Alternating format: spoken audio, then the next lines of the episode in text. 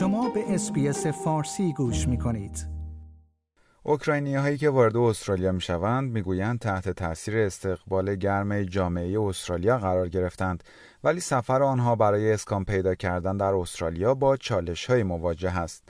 دولت استرالیا به طور سریع پروسه صدور ویزا برای بیش از سه هزار شهروند اوکراین را انجام داده است ولی بسیاری از این افراد دارای ویزاهای گردشگری هستند و اجازه کار کردن یا امکان دسترسی به خدمات درمانی از طریق مدیکر را ندارند. خانواده های این افراد و همچنین گروه های اجتماعی که از آنها حمایت می کنند از دولت استرالیا می خواهند تا این امکانات را در اختیار این افراد قرار دهد. در همین خصوص من مهدی قلیزاده و همکارانم دام ووکوویچ و بیواکوان در شبکه SBS گزارشی تهیه کردیم که تقدیم حضورتون میشه.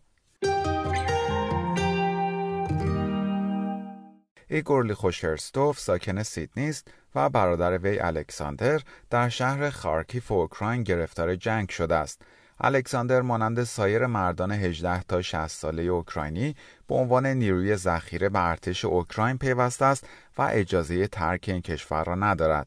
برای ایگور اینکه می‌بیند برادرش که هیچ سابقه نظامی ندارد تا چه حد در معرض جنگ قرار گرفته است بسیار ناراحت کننده است. همسر ایگور یعنی ایوا بریلینسکا نیز می‌گوید نمی‌تواند بخوابد چرا که سعی کرده پدر و مادرش را متقاعد کند خارکیف را ترک کنند ولی تا کنون موفق نشده است.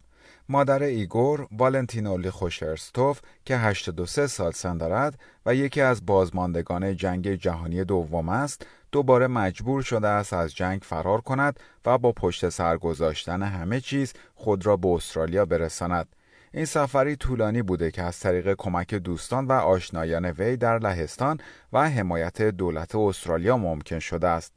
حالا ایگور می‌گوید خیالش راحت است که مادرش به استرالیا رسیده است ولی می‌خواهد او بهبود پیدا کند. اما با توجه به اینکه مادرش یک ویزای گردشگری زیرگروه 600 دارد این کار سختی خواهد بود. وی دسترسی به خدمات درمانی از طریق مدیکر ندارد. در حالی که برخی حمایت های دولتی برای این گروه از اوکراینی ها هنوز در دسترس نیست، برخی گروه های اجتماعی دست به کار شدند تا از آنها حمایت کنند. این آمیتلمن یک گروه فیسبوک با عنوان کمک به آوارگان اوکراینی استرالیا یا Help for Displaced Ukrainians استرالیا راه اندازی کرده است تا به اوکراینی هایی که وارد استرالیا می شوند کمک کند. وی می‌گوید محدودیت های مربوط به ویزاهای گردشگری باعث شده است تا این افراد تحت فشار باشند.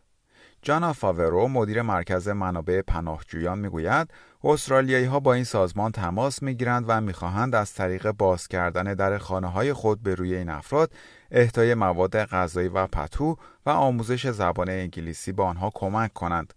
دولت فدرال استرالیا اعلام کرده است در حال بررسی ارائه یک برنامه پناهگاه امن موقت یا به اصطلاح Temporary Safe Haven Program به این افراد است یعنی مشابه چیزی که در مورد پناهندگان کوزوو در سال 1999 به اجرا گذاشته شده بود چنین برنامه باعث دسترسی داشتن پناهجویان اوکراینی به اجازه کار و خدمات درمانی خواهد شد.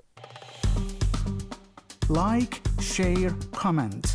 SBS فارسی را در فیسبوک دنبال کنید.